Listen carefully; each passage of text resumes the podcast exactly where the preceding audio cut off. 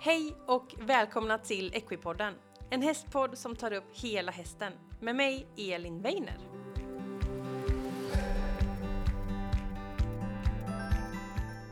Hej alla fantastiska lyssnare och välkomna till ett nytt avsnitt av Equipodden! Veckans avsnitt presenteras i samarbete med Wethoof som gör en återfuktande boot till häst. Jag har tidigare berättat om denna grymma produkt som är ett enkelt sätt att ge fukt till torra hovar för att motverka hovsprickor, flagnande hovar vid tappsko och andra problem som kan uppstå just vid torra hovar. Wethoof det fungerar ungefär som en boot som man sätter runt hoven. Först så blöter man sin wethov i vatten och sen sätter man det här runt hoven. Och materialet det är grymt på att suga åt sig vatten och när det sitter runt hoven så kan det ge naturlig återfuktning i upp till 12 timmar. Det sparar både mycket tid och även vatten så att man slipper spola hästens hovar eller ställa hoven i en hink för materialet suger upp vattnet så att det kan hålla kvar fukten och ge fukt till hoven. Det är så otroligt enkelt och smidigt och eh, man fäster den bara runt hoven så slipper hästen stå i en hink. Hur bra är inte det? Och för en torr hov, då är det just vatten som den behöver. Man ser att många smörjer hovarna med fetter eller hovolja, vilket såklart också är bra, men fett ger inte återfuktning på djupet. För att verkligen få in fukt i hoven, då är det vatten som gäller och gärna över lite längre tid. Så genom att blötlägga sin wet hoof eh, och sätta den runt hoven så kan man ge fukt över lång tid så att det verkligen kan tränga in på djupet och ge nytta. Efter det kan man ju alltid ta lite fett för att verkligen låsa in fukten i hoven. Men hoven behöver också vatten. Wethoof är otroligt lätt att använda. Man kan använda den flera gånger och man kan också tvätta den i maskin. Vilket jag tycker är lite extra bra för att eh, ja, alla vet ju hur allting blir så smutsigt i stallen hela tiden. Så vill du hjälpa din häst med att återfukta sina hovar på ett naturligt sätt och för att motverka olika problem som kan uppstå när man får torra hovar så tycker jag att du ska titta in på Wethoofs hemsida. Det är www.wethoof.com och där kan du klicka hem dina egna produkter idag och testa själv. Jag kan också tipsa om att kika in på deras sociala medier för mer information. Men nu till veckans avsnitt och veckans gäst. Och eh, i det här avsnittet så är vi fortfarande kvar nere på Saxtorp hästklinik. Förra veckan fick vi höra veterinär Anne som pratade om så mycket bra saker och i det här avsnittet så får vi träffa hovslagare Jonas Martinsson. Han har en gedigen bakgrund, en lång utbildning, har full koll på det här med hovar och vi pratar om eh, hur, varför han blev hovslagare, vad man ska tänka på när man väljer hovslagare, för det kan vara ganska svårt.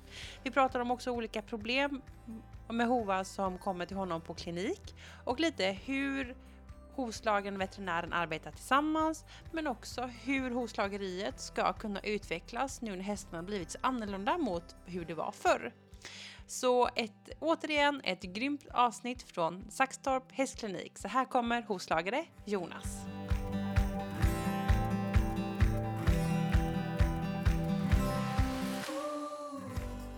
Så, då vill jag hälsa välkommen Jonas Dinsson. Hej! Hej, hej! Och jag har ju fått komma ner till Saxtorp hästklinik och här jobbar du som hovslagare en dag i veckan. Ja, det stämmer. Jag är här på tisdagar. Och välkommen hit! Tack! Vi sitter ju här vid ridhuset och ja. spelar in. Det är trevligt. Trevlig ja. miljö. Jättehärligt och det ska bli kul för vi har ju ett antal intervjuer här så det ska bli lite roligt att få du, följa med på en hästklinik. Du har en hel dag här så att säga. Ja, precis, precis. Men vi två, vi ska ju prata hovar och hovslageri och ja, fötter får vi väl säga då, kanske. Eller hur? Ja, vi får prata det som är närmast marken. Precis. Så det ska bli jättekul. Men jag tänkte att du kunde få börja med att berätta om vem du är, varför du blev hovslagare och lite hur du hamnade här. Mm, ja, eh, jag är 40 år. Ehm, blev hovslagare för hästen tror jag. Mm. Ehm, jag fann hästarna vid... Jag hamnade i travstall på en praktik när jag var 14. Så att jag bestämde mig då att jag skulle hålla på med hästar. Mm. Jag åkte mest snowboard men på vintrarna och, och, gjorde andra saker men då fann jag hästarna. Mm.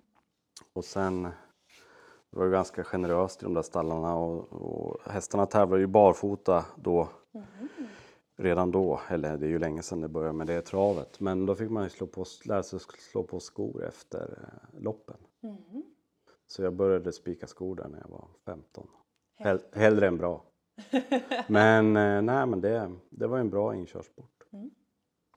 Eh, och sen så var väl jag utbildade mig inte till hovslagare direkt så, men jag började ju sko mer och mer och gick travgymnasiet på Vången. Det var ganska frikostigt. Man fick stå där och picka på kvällarna och sko deras Vångens hästar och, Mm. som fritidssysselsättning. Och sen när vi, gymnasiet var klart då, då, ja, men då åkte man ju runt och skodde lite grann sådär med skolådan i bakluckan på en liten bil där. och, men sen var det en hovslagare i Sundsvall som en eh, riktig hjälte. Han, han har skott sedan han var 18, han skor än idag och närmar sig snart pensionsåldern så sa åt mig att du måste göra det här riktigt. Så då började jag i Skara. Och, och, Åke Lindqvist som han heter eh, sa att de, är ansökan nu, skicka. Ja, så jag fick in en ansökan så jag började Skara ett par år efter gymnasiet. Mm. Och gjorde min grundutbildning där. Mm. Och det var ju, då var det ju ännu svårare att sko hästar.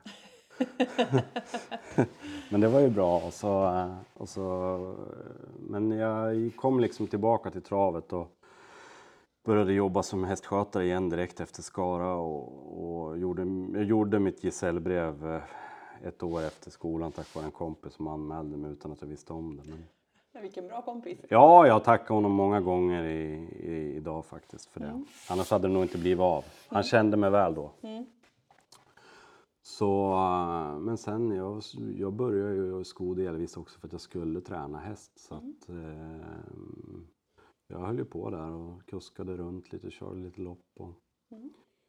Eh, sönder ett antal hästar. Så det är ju det är en nyttig erfarenhet som jag inte, jag ångrar det inte men det var ju väldigt slitigt att Mm. flänga runt. Mm. Och var professionell tränare i fem år vart det tror jag. Oj, det är mycket. Ah, ja, det är alltid relativt. Men, Ja. men eh, vägen fram till att bli tränare var ju längre om man säger så. Jo, men så är det. Ehm, och sen så fick min fru för sig att hon skulle börja läsa till tandläkare och då blev det Malmö. Så då, min rörelse stod och stampade så jag tänkte att jag kan ju alltid sko hästar. Mm. Så då blev det att vi flyttade till Skåne. Mm. Och, mm, nej, men det, var ju en, det har ju varit en rolig, Mm.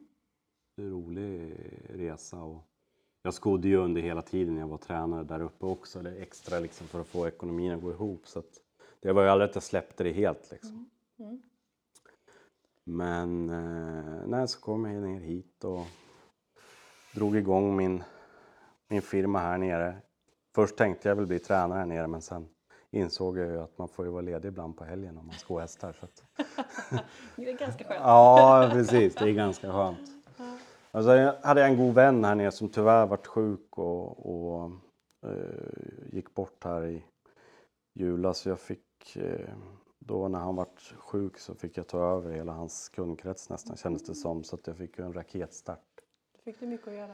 Ja, och eh, Andreas han hade ju, Andreas Lindström hette han, en fin kille som eh, hade jobbat in sig här nere i Skåne sedan han utbildade sig på Flyinge så han hade ju jättefina Mm. kunder Mm. som jag fick ta över. Och det var ju naturligtvis jättetråkigt att han vart sjuk men jag fick ju en riktig drömstart. Mm. Verkligen. Eh, och, nej, det var, det var ju verkligen en kanonstart med han som, som backup för jag kommer liksom från travet och jag eh, hade ju inte, jag visste jag började sko mer och mer hopp och dressyrhästar i Sundsvall men det var ju inte på den nivån Mm. Mm. ehm, som hästarna är här nere. Mm. Eh, så det har ju varit, nej, det blev, blev många långa dagar där i början. Mm. Man skulle Det förstår jag. Ja, få ihop eh, dels eh, en helt ny kundkrets, ingen känner den och man vill ju göra så bra jobb som möjligt så att då får det ta längre tid helt ja, enkelt. Precis. precis. Så Ja. är det i början. Så är det i början. Men vad tycker du var skillnaden då att sko en travhäst och en hoppdressyrhäst? Ja, alltså det är ju ja, dels beslagsmässigt alltså det man kan ju tycka att travskoning är... eh, De har olika aluminiumskor och plastskor och allt möjligt. Va? Men det, det, det är ju faktiskt, man gör ju skillnad för, för hopp och dressyrhästen också med olika former av beslag, men framförallt man förändrar det befintliga beslaget som gör skillnad för, alltså man, man ser ju vad det gör med en hovkapsel på en häst som hoppar 1,50. Alltså det är ju inte som promenadhästen i skogen i Västernorrland. Nej, precis. Det är ju en viss skillnad. Ja. Eh, men sen tyckte jag att eh, de professionella hopp och dressyrstallarna, hästarna är ju väldigt väluppfostrade och det var ju inte någon större skillnad så. Mm. Det är liksom. skönt. Ja, nej, ja, det var positivt. Och Mm. Jag har inte velat gå tillbaka till att börja sko travhästar igen. Det är ju ett gott eh, recept ändå. Ja, nej, men jag tycker att det, det, de stallar jag hamnar i har varit hög klass. Kul! Definitivt. Och hur hamnade du här på den här kliniken då? Eh, ja, det vet, jag och Anne ringde och frågade om jag ville börja jobba. Så, Du blev headhuntad ja, nej, jag, jag hade inte... Jag hade väl inte tänkt att jag skulle... Det där hade jag egentligen tänkt att spara tills jag blev gammal men jag inser att jag nästan börjar bli det. Så, att, så det, var, det är skönt en dag i veckan, få komma in här i värmen, eh, se lite andra hästar. Eh, diverse hovproblem. Eh, och jag tittar mer på röntgenbild, alltså utvecklas. Eh, så att, eh, nej jag tycker det. Och nu har ju Anne utvecklat fint här med MRI-apparat och alltså det, det är verkligen intressant. Tycker jag. Så, men sen är ju, här nere det är ju det är så otroligt mycket hästar. Jag trodde ju att det skulle bli svårt att få jobb och, och, och um, det insåg man ju nu efter. Alltså, det var ju inte något jätte, alltså det är ju en ocean av hästar. det är Det, väldigt hästigt här. ja, det är... eh, Och ocean av kollegor också känns det som. eh, Okej. Jämfört med... Här träffar man kollegor i stallarna och vi har, vi har ett, liksom ett gäng kollegor som gör lite utbildningsresor. Och, Perfekt. ja, så det, det är också utvecklande. Att, eh, att ha saker att se fram emot. Dels när det liksom regnar på tvären på hösten. Ja. Eh, och så sen att, att få se, se hur, hur andra hovslagare runt om i världen jobbar.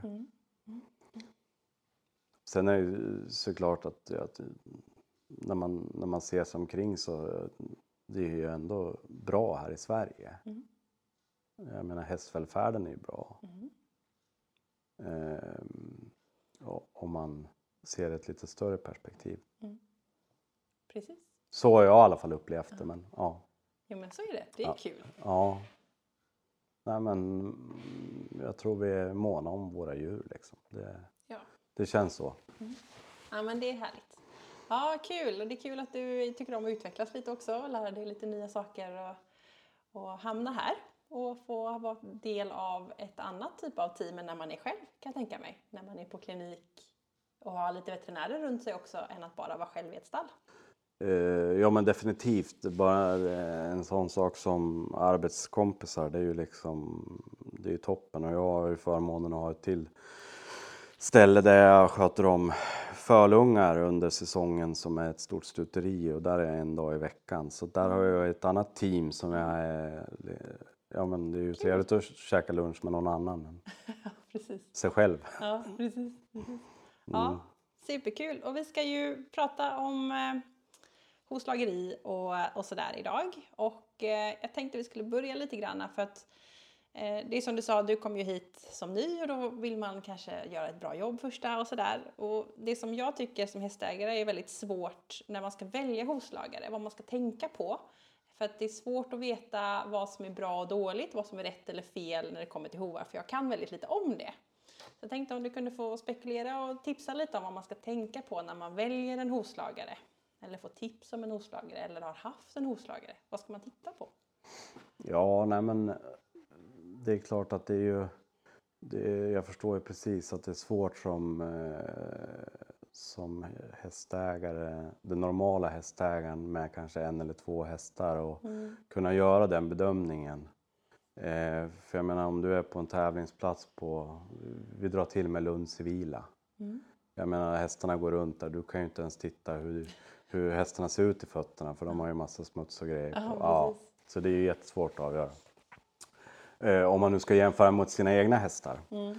Eh, men eh, eh, det är klart att det är svårt i en podd att förklara en, en balanserad fot och, och, och det är ju jättekomplicerat. Men om man har en, en hovslagare, alltså man ska, jag tror man ska söka efter den hovslagaren som engagemang. Mm. Alltså, eh, det är ju en fördel om man ser hästen i rörelse Mm. före skoning. Mm. För jag menar hur hästen står, när den står där, när du ställer fram den på gången som hästägare kanske inte eh, säger så mycket om hur den... Jag är ett rutinerat jag kan säga att ja, men den kommer att vifta med höger fram sådär. Mm. Mm. Men det kan ju kanske vara nyttigt att se hur en häst landar, hur den trampar igenom när den belastar benet. Eh, Sådana saker som, eh, som är någonting helt annat i rörelse Mm. eh, än vad, vad, vad som det ger sken av på gången. Mm. Eh, och så sen så, det är ju god, alltså bra service. Alltså jag tycker man ska inte... Det är klart att mina kunder får ibland vänta på en avtrampad sko för det, det får ju alla liksom. Ja. Eh, men jag, jag har liksom, det, det får inte gå för länge i Mm. min värld och framförallt inte om, om det är ett större stall, ett professionellt stall Mm. med personal. Alltså de kan, hästarna ska ju träna. Där kommer ju min, eh, kanske min eh, eh, bakgrund som tränare in i att jag, man, man vill ju att allt ska fungera under en arbetsdag. Va? Mm, Så att eh, det är klart att eh, jag gör ju allt jag kan för service vad det gäller. Ja, det spelar ingen roll om det kommer hem en häst från tävling som jag vill skos om snabbt, men då får jag trycka in den. Det, får, det får kosta dem den timmen den dagen. Då. Mm. Mm. Men eh, det tycker jag nog är en viktig bit också. Mm. Verkligen. Eh, för jag menar, jag förstår ju att om man har bokat tränare för en... Jag har haft kunder som har kommit hit bara för att de har bokat för en bra tränare. Och jag kan ju inte bara lämna kliniken, men då har de kört hästen hit och så har vi bara löst det mellan hästarna så har de kunnat gjort den där träningen. Mm. Mm. Mm. För eh, det, ju, det slår ju aldrig fel liksom. Är det tävling eller är det träning så, så, så går det i putten. Ja, precis. Då ryker en sko. Ja, ja men precis, eller någonting annat. Ja, oj då, det var gräs, fasken vi måste ha broddhål Ja, här. Ja, men det är ju, det har ju också hänt. Mm. Mm. Mm. Mm. Mm. Så um, nej, det tycker jag också är en viktig... Alltså man, man, man ska ju, jag, jag upplevde när jag kom hit ner att, att det fanns kunder som de vågade inte fråga mig liksom. Ja, just det. För då hade de råkat ut för någon hovslagare som vart arg bara för att de ställde frågan varför. Det kunde ju vara någon väldigt enkel sak. Mm. Mm. Så, och och det, det måste man ju kunna göra. Mm. Du köper ju en tjänst. Just det. Det är bra att skicka med, att våga fråga. Och har man en hovslagare som blir arg på en, då kanske man ska byta. Ja, ja men alltså det, det är klart att eh, man måste ju ha en tanke med det man gör. Mm. Precis. Som, det spelar ingen roll om du är hovslagare eller målare. Mm.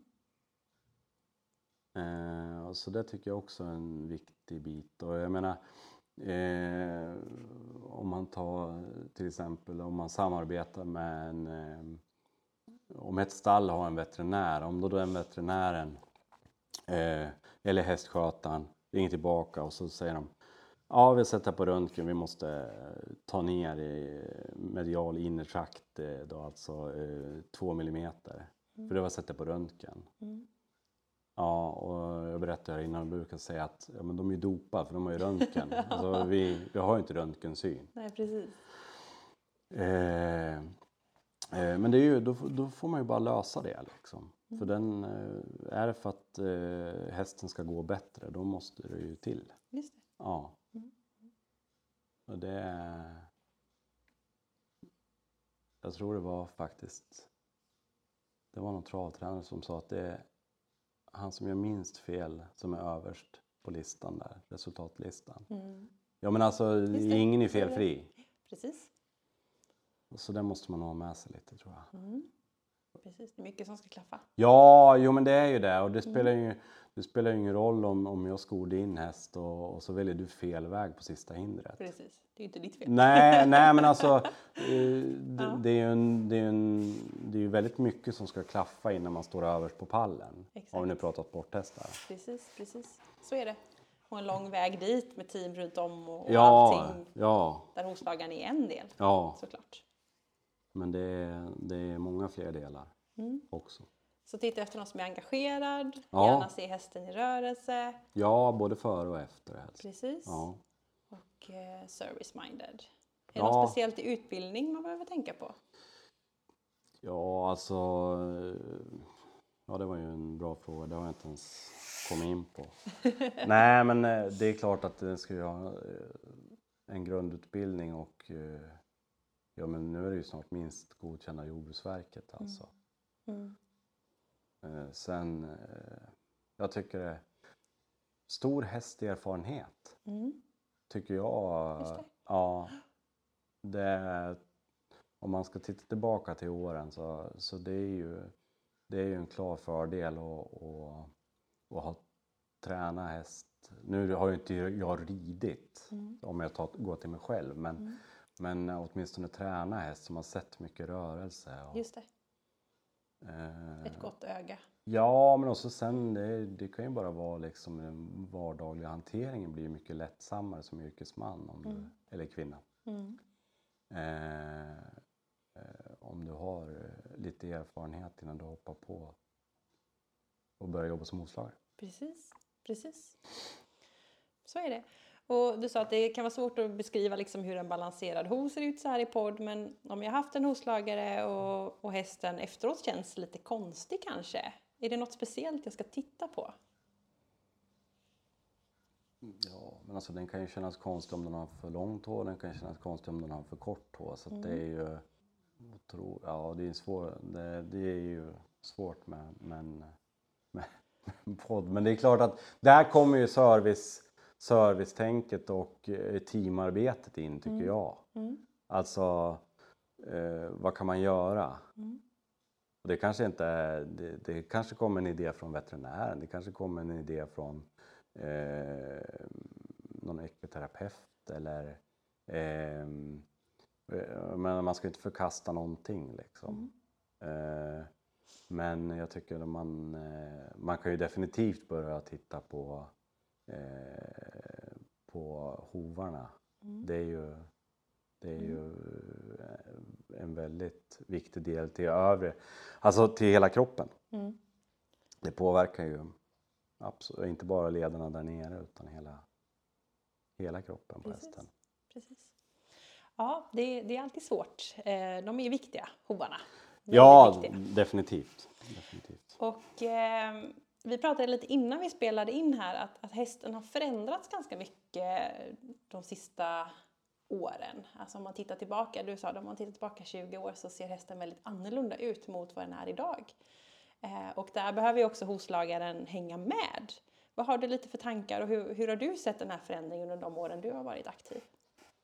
Ja, nej men det, när, man, när jag började skohästa så var det ju den klassiska eh, på något vis eh, svenska halvblodet som st- stod med sina raka korta kotor rätt, rakt ner i foten. Ja. Men så är det ju inte, eh, upplever jag det med de hästar som tävlar på och tränar på högre nivå idag. Utan om vi, om vi tar till exempel en, en dressyrhäst på fyra år, eh, fyra, fem år idag som är importerad från Holland säger vi. Mm. Alltså det känns ju som du tar upp ett fullblodsben, de är ju så mycket vekare. Va? Mm. Mm. Och, och hopphästen också, den, det känns som att den, det, det går mer mot fullblods, eh, fullblodsexteriören Mm. Mm. eh, eh, i benen. Så det är klart att det, det påverkar ju lite grann. Och så sen har ju underlagen förändrats Ja. mycket på de åren. Så att, så att det är mycket att ta i. Nu är det ju liksom, nu pratar vi ju mest om trenden barfota. Mm. Eh, och det är klart, det är ju säkert jättebra. Men jag såg någon kollega som hade gjort något försök på, på, på bra hopphästar och slå på tunnare, bre, ja, tunna travskor, alltså för Mm. viktens skull i svävningsfasen. Och, och, och när man pratar med, med, med hoppryttare som kanske har en häst med väldigt stor galopp som har gynnats av det här med att de har ryckt skorna till att de kan korta in dem lättare. Och, och, eh, så att, så att jag tror att det kommer bli mer balansering så. Mm. På, och jag menar dagens aluminiumskor som, som tillverkas är ju fantastiskt fina som man bara kan köpa och, och påverkar inte svävningsfasen och vibrationerna i benet på, på samma sätt som en tyngre järnsko. Men med det sagt så är ju inte liksom en järnsko, en järnsko är ju hållbar och den håller sin styvhet Mm. bra under hela per, skoperioden. Så att, eh, men det kanske börjar gå mer åt det hållet att, att, att man måste skifta lite grann. Alltså det, vad som funkade för 20 år sedan som kanske var den där breda, tunga järnskon. Det, alltså det, det kanske inte håller. De håller inte för det idag Just på det. samma sätt. För att hästen har ändrat sig. Ja, hästen har ändrat sig och, fram, och kraven på hästen. Just det, Får jag inte glömma tror jag. verkligen. Mm, vi rider på ett annat sätt och vi kräver mer. Och sagt, Ja, andra alltså om du tittar 20 år tillbaka så eh, inte för att jag är från, från ridsporten, men det ser längre ut mellan hindren och de tar fler galoppsprång. Mm, Så ser det ut i alla fall. precis. Och i dressyren så är det ju inte alls lika flashiga sprättande ben åt alla håll. Nej, nej, nej precis. Alltså där, eh, jag minns när jag såg ett dressyr för första gången. Det gick ju liksom inte att ta fel på att det var en dressyrför. Ja. I, Ja. ja, så att, så att eh, aveln har ju gått framåt och det, det känns som att hovslageriet måste göra det också. Mm. Mm. För- Hur, hur ska man göra det då? Ja men det är ju, det är ju att ta del av andras erfarenhet. För att, eh, hur, eh, alltså hästar som tränar och tävlar på den där nivån, eh, många av dem blir ju skadade och går sönder. Mm. Så är det ju tyvärr. Och det är ju liksom, eh, alla vill ju nå högre höjder och högre procent. Så att, så att de tränar ju hårdare och jag vet inte, problemet kanske är att, att eh, många är kvar i det gamla också. Mm. Jag vet inte. Det, det, det där är att det alltid har funkat och man måste kanske titta. Man kanske måste lära sig och, och, och rikta en, en tjock ortopedisk aluminiumsko för att den där hästen ska fungera. Just det. Det kanske bara är att eh, det är bara att träna och så. Mm. För det är, ju, det är ju lite annorlunda att jobba. Verkligen. Och det kan ju också vara så att om man gör som det alltid har funkat och så kanske kunden börjar ställa mera krav, ställa mera frågor och liksom mer ställa hovslagaren lite mot väggen och fråga men varför gör vi det här? Ja. Hur kan vi förbättra de här och de här problemen? Ja, Eh, och då måste ju hovslagaren utvecklas också. ja jo men precis. Och där, där kommer ju teamet in alltså med veterinärer och tränare. Och, och, och, så man, för man, man gör det ju för att hästen ska bli bättre Mm. eh, och hålla längre. Mm. Eh, och det är ju, det är ju verkligen eh, viktigt att vara lyhörd där. Verkligen. Hästen, hästen berättar ju ganska mycket för en. Ja, precis. Om man lyssnar ja. Ja, Mm. Intressant. Men jag tänkte vi skulle gå in lite grann på, eh, för du åker ju dels runt en del och skor och så är du som sagt här en dag i veckan. Och lite skillnaden med att vara eh, på plats här och arbeta då, oj, eh, och att åka runt och vad du oftast ser för problem som kommer hit till kliniken. Mm, mm. Eh, ja, när jag åker runt så, så är det ju mest numera eh, sporthästar i någon form. Och, och, ehm, och det är klart att man, man frågar ju alltid tränaren eller beridaren eller vem det nu är som skö- hästskötarna hur det har varit sen senast och bilda sig en uppfattning om det. Och, Mm. och det är ju också som vi var inne på här att ja, men då vet man ju att ja, men den kanske känns lite stel, alltså det är någonting med höger fram. Då kanske man tittar en extra gång på den. Mm. Och, och sen här på kliniken, här, är- här tittar ju, här kommer ju liksom hästar jag aldrig har sett. Mm. Eh, Så här måste man ju verkligen gå in i och titta på Mm. hur de rör sig och eh, för att bilda sig en uppfattning. Och oftast så kanske det, nu sen Anne har skaffat MRI så har vi fått ett verktyg till och, Mm. och, och det, har ju, det, har, det, det vanligaste som, som eh, problem som jag skor för här det är väl egentligen i hoven låga palmara hälter. Mm. Och vad är det? Alltså en, eh, ja men det kan till exempel vara en, ehm, eh, vad var det vi hade? Vi hade någon förra veckan, det var nog något strålben. Mm. Eh, eller, ja de brukar oftast, ja det brukar oftast vara i, ja just det, vi har haft, hållit på med en med infästningen, vi har djupa böjsenan Mm. som, eh, som har varit ett, ett lång, långtidsprojekt här Mm. som faktiskt såg eh, riktigt bra ut. När, Mm. Nu ska den skos hemma. Härligt. Ja, nej, men det var, det var kul. Vi tittade på den tillsammans, jag och Anne. Och. Mm. Så att det är... Eh, den hade i och för sig eh, blivit rädd för någonting och sprungit ner i Mm. något dike och så, så det var Mm. väl mer en traumaskada. Men, men och, det kom ju in en hel del som, som behöver lite stöttning i bakre delarna av hoven. Mm. Eh, och sen har vi ju sidoligamenten i hoven som eh, också vi skor lite för avlastar. Mm. Ehm, som vi det mycket här om vad det, vad det liksom kan bero på att det är att hästar rids eh, på små volter i så stor utsträckning som gör det slitaget. Mm.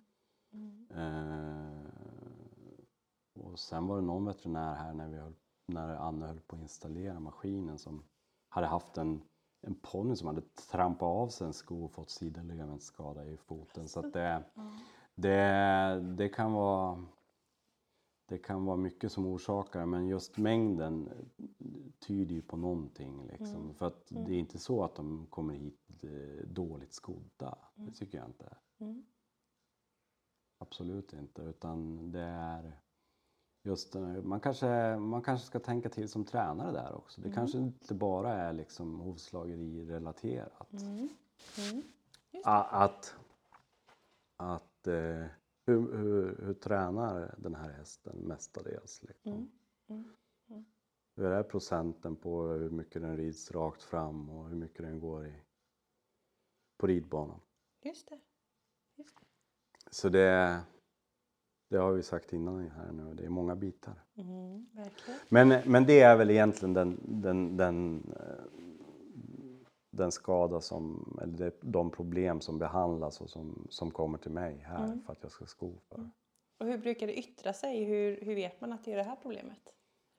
Oftast eh, sen, och sen vi fick MRIn så eh, har, ju, har de det där. Men, Mm. eh, men eh, oftast eh, innan så var det ju att de, de slä, släckte, alltså bedövade bort hältan, bakre delen av foten och så Mm.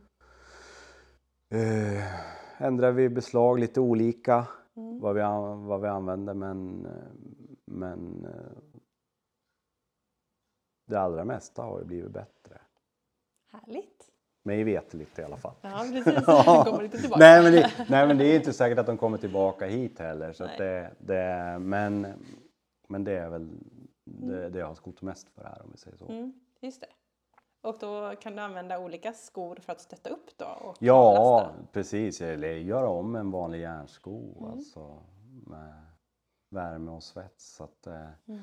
Nej men alltså det, det, det är lite beroende på. Sen är det ju, man kan ju aldrig säga det exakta beslaget. Det kan ju vara en, eh, en eh, flytsula eller eh, någon form av vi fyller hoven med någonting också för att stötta upp den, så för Mm. att liksom jämna ut belastningar. Mm. Så det är, det är väldigt olika. det, det är ett stort... Eh, eh, jag vet inte, vi har nog löst det på många olika sätt. Mm. Det är lite från fall till fall. Ja, men alltså det, man, eh, hovarna ser så olika ut också. Mm. Det kan ju vara att man gör för någonting annat också. Mm. Mm. Så att eh, en, en, en, en taskig hovkvalitet kanske gör att vi måste göra det på det här viset istället. Mm. Ja, så att det, det är inte så självklart att det, Mm. Just det. det är en ringsko alla gånger. Mm. Precis. Och, och när ska man då som hästägare tänka att man kan fråga sin vanliga hovslagare eller när tänker man att man behöver åka till en klinik om man misstänker att det är någonting kopplat till hoven? Ja, men alltså hovslagaren, om man misstänker att den är kopplad till hoven så kanske man eh, ska börja med den frågeställningen. Mm. Hur, hur är det? Är, är en negativ eh, hovvinkel på den bakåtbryten eller mm. framåtbryten? Är ju, det, det finns ju de fallen också. Mm. Så um, eh, man, kan ju, man ska nog börja och titta där kanske. Men eh, det är klart att det är bra med de diagnostiska verktygen som finns på en klinik. Mm. Just det, att man får en mer helhetssyn. Ja, precis. Alltså, det är ju återigen det där att man har ju inte röntgensyn. Det är Nej. ingen, ingen av oss som har det Nej. riktigt. Nej, utan då får man... Sen, ja, Mm. sen är det klart att eh, man ser ju saker på olika vis också. Tänker du på olika professioner? Ja, dels det och så om vi, om vi kollar mm, som hovslagare så ser man ju saker på olika vis. Alltså, alltså jag tittar ju väldigt mycket i rörelse. Jag, jag, jag kan liksom inte komma ifrån det att se att, att det ser så balanserat ut som möjligt ut efter hästens exteriör ovanför. Liksom. Det, ja. Men där, där ser jag, alltså det är i min yrkeskår, vi, alltså, vi tittar ju på olika saker, så är det. Just det. Ja, men eh, om vi tar Kalle kanske har lika fräscha hästar som jag, de jag skor, fast han tittar på en helt annan sak. Ja, precis. Ja, men alltså det, Ja, ja, det är ju inte så svart och vitt liksom. precis.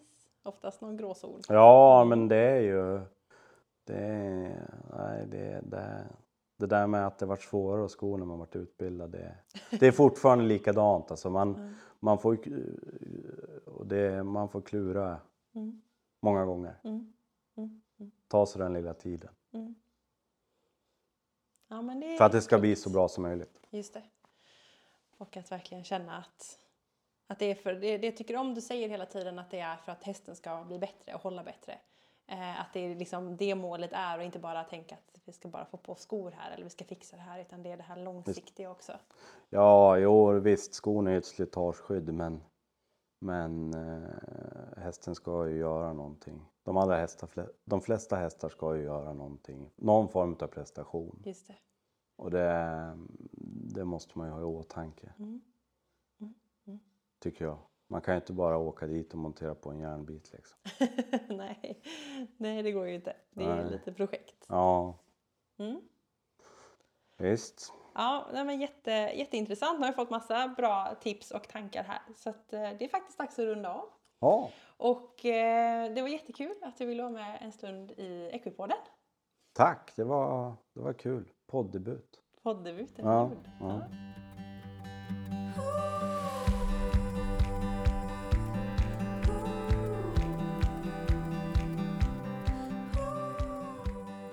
Ja, ännu ett bra avsnitt av Equipodden nu färdiglyssnat. Så kul att du har lyssnat på just det här avsnittet. Tycker du att det var intressant så glöm inte följa Equipodden på sociala medier. Eh, Instagram och Facebook som gäller. Och även där du har lyssnat nu så kan du följa så att du inte missar när det kommer nya avsnitt.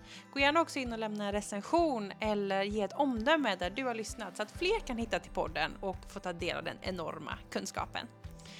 Vill du veta mer om just Saxtorp så får du gärna följa Saxtorps hästklinik också på sociala medier. Där lägger de upp lite vad de gör i sin verksamhet och man får följa med lite i vardagen och få massa bra tips. De har väldigt mycket föreläsningar som man också kan boka in sig på och gå, vilket är grymt bra om man vill lära sig mer oavsett vad man håller på med. Nästa vecka är det sista delen i miniserien i Saxtorp och då är det en sjukgymnast som vi ska få lyssna på i podden och det är ett avsnitt ni inte vill missa. Så ha en härlig vecka så hörs vi snart igen. Hej då!